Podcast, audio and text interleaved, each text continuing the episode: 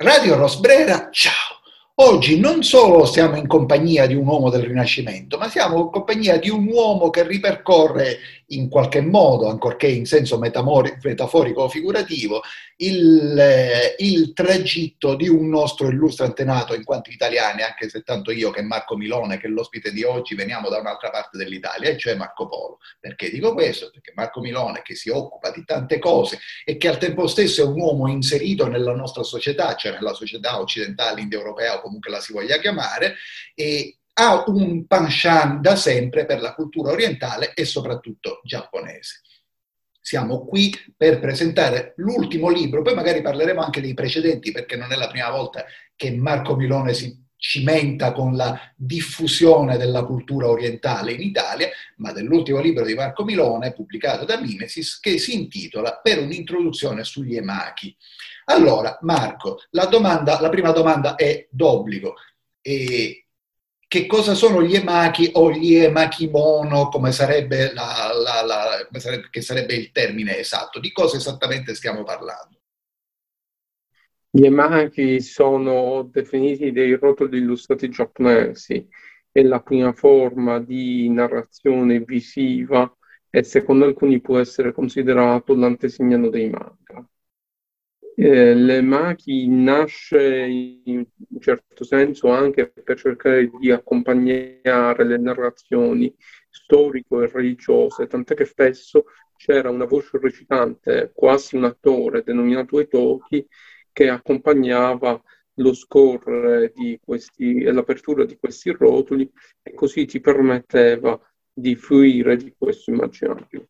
Dobbiamo immaginare che gli emachi nascono nell'undicesimo secolo, eh, tranne diciamo, un piccolo espediente ancora a Rhodes nel IX secolo, ma sostanzialmente loro si affermano nell'undicesimo secolo e vanno a morire verso il XVI secolo con degli occasionali ritorni fino all'epoca contemporanea. Eh, inizialmente eh, per i giapponesi accedere alla scrittura, quindi alla lettura dei testi scritti era molto complicato, essendo a loro una scrittura ideografica che richiedeva un'alfabetizzazione diversa, ovvero una conoscenza di almeno 2000 ideogrammi. Eh, pertanto, per favorire quella che era tutta la conoscenza storico-religiosa, si incomincia a, f- a sviluppare questa forma di narrazione illustrata, ovvero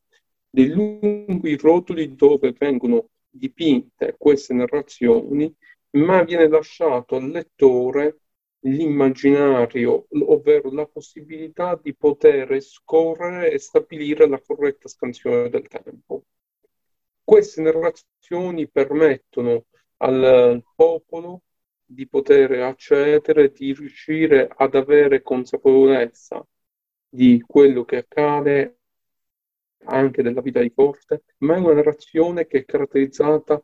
da una forma pittorica molto eh, colta, elegante e eh, sono delle narrazioni che se nascono in chiave storico-religiosa tenderanno a spostarsi verso una narrazione degli Otogizoshi, ovvero verso una narrazione più favolistica che può ricordare i nostri Esopo e Fedro. Quello che è interessante è il fatto che, questo, che la popolazione giapponese abbia sviluppato questa prima forma di narrazione attraverso le immagini e che proprio all'estinguersi, al declinare degli emaki nel 1600 incomincia a svilupparsi l'ukiyo-e, la xilografia giapponese, che secondo alcuni sarebbe l'altra forma pittorica, questa volta talmente popolare perché offerta per la classe dei Chunin che darà via all'immaginario che fa capo ai manga, tanto amati dalla popolazione italiana, europea e anche americana. Senti, ma mi sembrava di, non so se la domanda è peregrina, mi sembrava di capire da quello che tu dicevi che sì, ancorché sia una forma di scrittura o di narrazione che comporta anche delle immagini, in un certo senso gli emaki siano molto moderni, ossia siano arrivati alla conclusione della letteratura contemporanea in cui il lettore completa in parte con la sua immaginazione la storia o l'immaginario dell'autore. Allora, più che moderni, io ti direi che se, se noi pensiamo per esempio a Takata, il regista di La storia della principessa splendente, quindi regista dello studio Ghibli, Takata vede nelle Maki quella prima forma capostipite del cinema d'animazione, proprio per questa possibilità di staccare e di creare un punto di sospensione nella narrazione, perché eh, è come se il lettore dovesse costruire questi punti di continuità e dovesse imparare attraverso le immagini a dare fuoco a quella che è la sua immaginazione. Eh, tu puoi ritrovare nelle macchine la narrazione della fondazione di un tempio, ma ovviamente senza una parte testuale che a volte veniva sinteticamente accennata sulla parte inferiore, diventa difficile, se non quasi impossibile, comprendere esattamente quello che è il significato originario di quella narrazione. Per cui, eh, fermo restando quell'idea generale e quella possibilità che rimane a noi di comprendere meglio la vita dell'epoca, sicuramente c'era una capacità dello spettatore di immedesimarsi che possiamo cogliere in una chiave di modernità più legata al rapporto con la televisione, proprio per questa dinamica pseudo-immersiva. Quindi, come dire, a noi manca, nella fattispecie per comprendere un testo di questo tipo, a noi oggi forse mancano dei codici, per cui ne, ne cogliamo solo una parte. Sono sicuramente dei codici che sono diversi da quelli a cui noi siamo abituati, però eh, pensa a Monreale, i mosaici o comunque penso al foro di Traiano, penso al nostro medioevo bizantino, ci sono tutta una serie di raffigurazioni che possono aver inciso nel nostro modo di percepire l'immagine, soprattutto di cogliere una prima forma di narrazione visiva. Sicuramente sono due modi di relazionarsi molto diversi tra loro. Soprattutto è un modo di raccontare attraverso le immagini che in Giappone è stato mutuato dalla Cina e dall'India e che eh, ha avuto subito un forte impatto sull'immaginario della popolazione. Mentre nel nostro caso il, il rapporto con uh, l'immagine visiva è sempre stato fortemente separato dalla lettura se non per le illustrazioni ma l'illustrazione continua, continua ad avere nella nostra cultura un ruolo fortemente subordinato alla scrittura, mentre nel loro caso è come se la relazione fosse inversa e questo probabilmente deriva anche da quel rapporto col segno incisione che caratterizza l'ideogramma. Quindi un popolo che è già abituato a attribuire un significato visivo alla propria scrittura riesce a decodificare più facilmente un'immagine di quanto siamo abituati a fare noi. Mi ricordo che qualche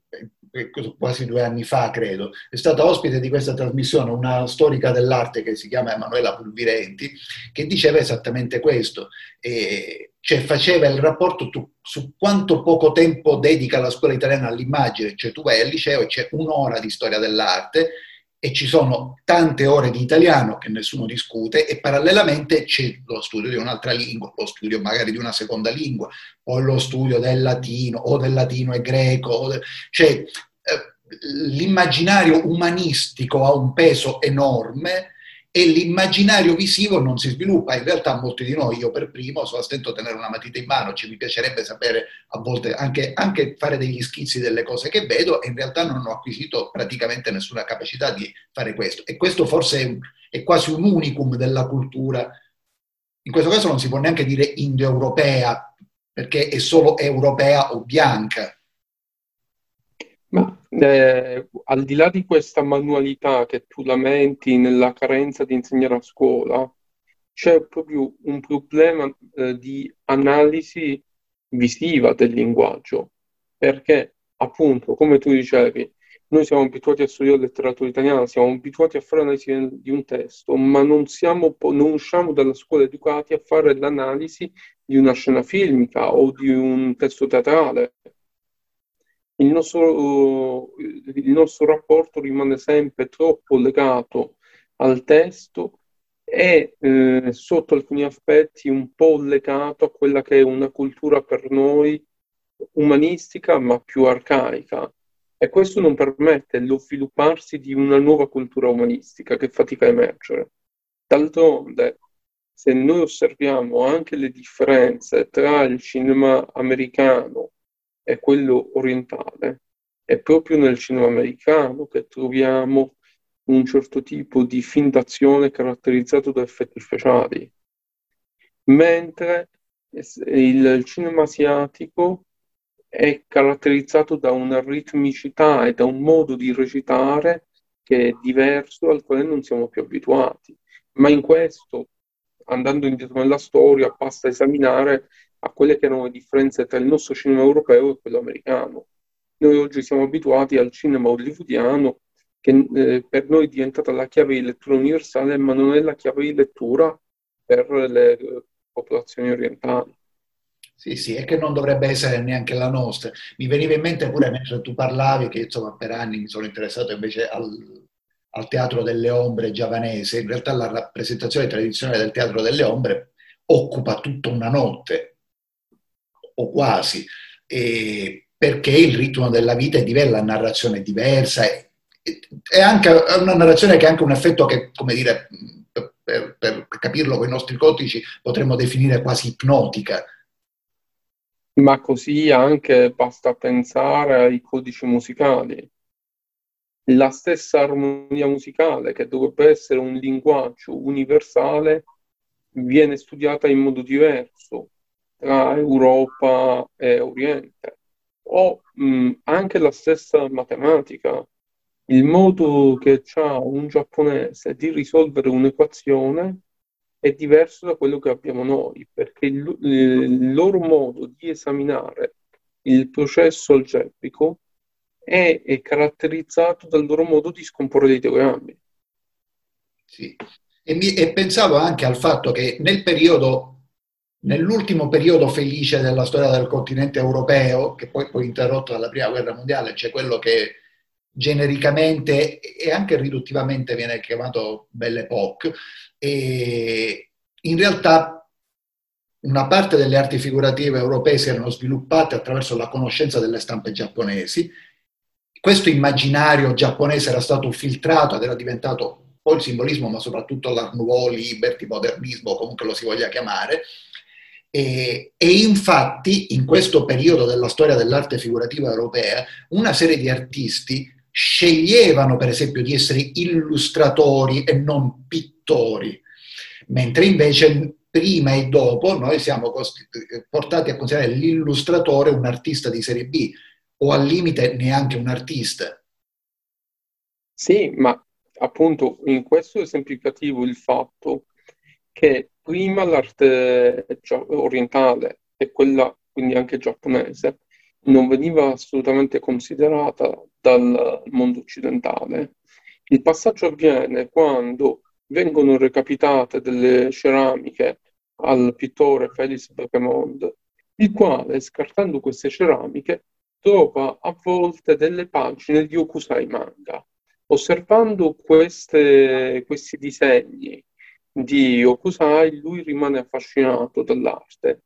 e il primo scambio avviene proprio tra le stampe, le, le, le ukiyo-e, le zirografie giapponesi e tutti quei pittori che faranno capo all'impressionismo.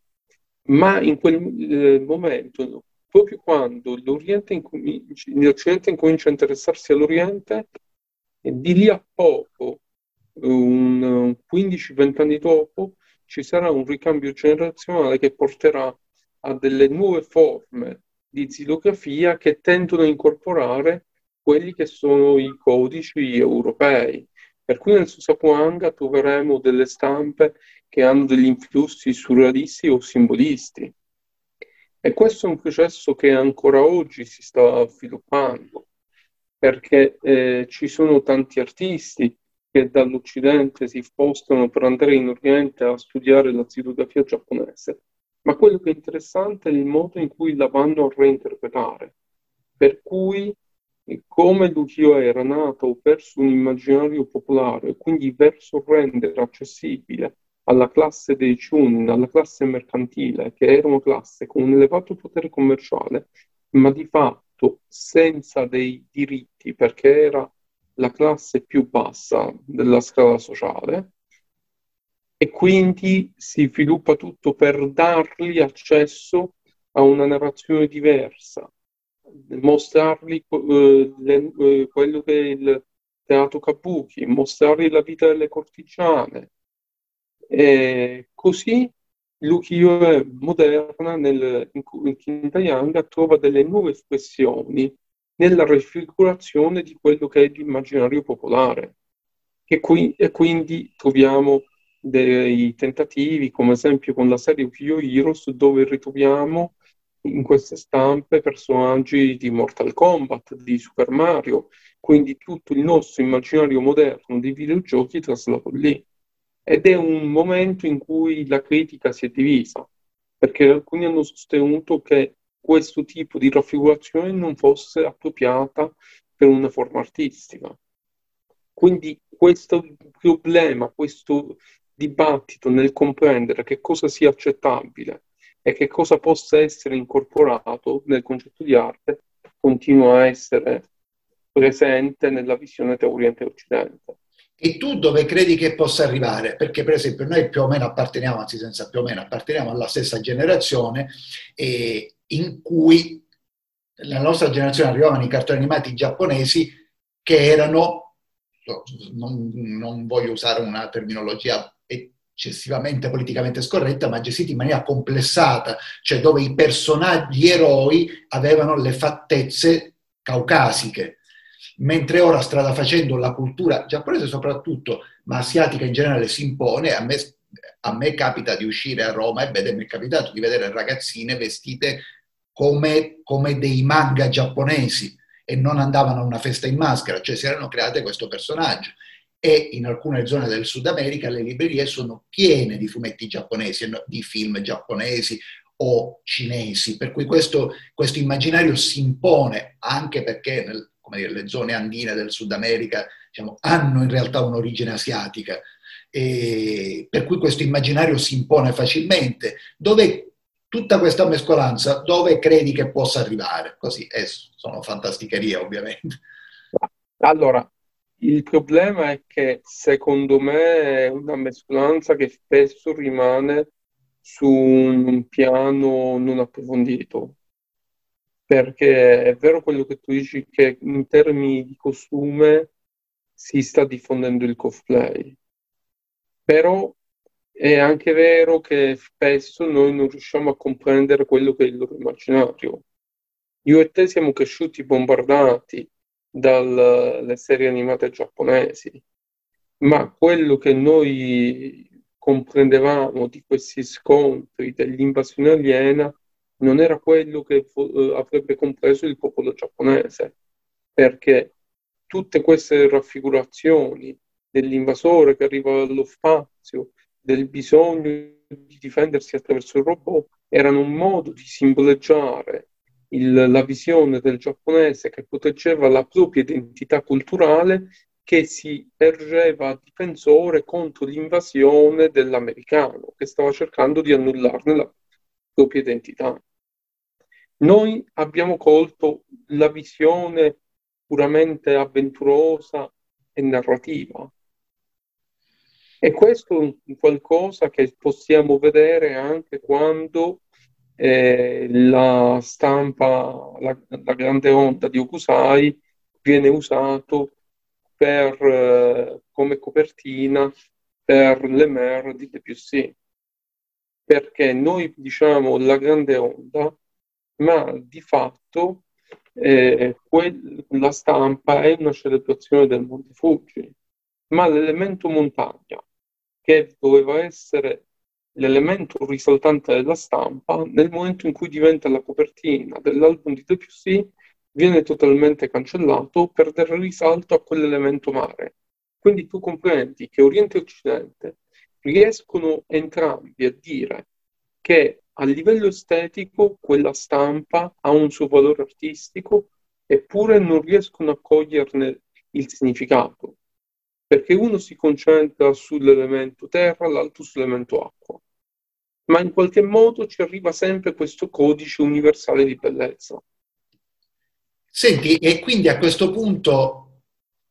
come dire, avviandoci alla conclusione, ti farei questa domanda che non solo e non tanto cosa a te da sempre, perché ora potrai fare anche incursione nei, nei tuoi studi passati, cosa a te da sempre interessa o affascina della cultura giapponese, ma in che modo credi si possa facilitare questa reciproca comprensione? Perché come dire, l'equivoco sarà anche dall'altra parte. Sicuramente sì, ci sono degli equivoci reciproci. A me a volte fa ridere quando ho incontrato dei giapponesi più di una volta che mi hanno detto Italia e Giappone sono due paesi simili. Perché posso comprendere che sicuramente Italia e Giappone, anche per l'invecchiamento della popolazione, per alcuni fenomeni che li hanno caratterizzati dopo la seconda guerra mondiale abbiano delle dinamiche simili. Non a caso il fenomeno degli otaku, dell'adolescente che si ritrae in casa, e all'infuori del Giappone è fortemente popolare in Italia. Però di contro sono due paesi che vengono da due storie, da due tradizioni fortemente distanti per cui al netto del mio interesse verso la loro cultura viene difficile coglierne questa similarità di identità. Tu mi chiedevi anche di, cosa, di come fosse nato il tutto. Eh, io sono sempre stato curioso dalla, verso la cultura giapponese, probabilmente anche perché sono nato con questa invasione della televisione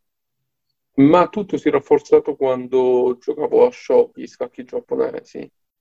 Praticando questo gioco eh, ho incominciato a studiarne sia la lingua che la cultura classica, analizzandone in particolare la visione filosofica che si cela anche dietro le differenze tra gli scacchi occidentali e quelli giapponesi e dietro altri giochi come il Go, ma anche l'interpretazione iconografica attraverso gli Amaki e l'Ukiyo e, e la loro religione, lo Shintoismo. Religione che mi ha affascinato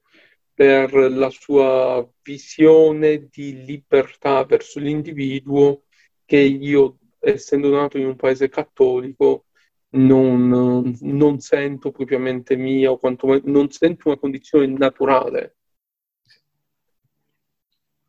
Bene, e allora diciamo, in conclusione possiamo ricordare il libro dal quale siamo partiti, poi abbiamo parlato di tante altre cose oggi, che è per un'introduzione sugli emachi di Marco Milone, che è stato nostro ospite, edito da Mimesis.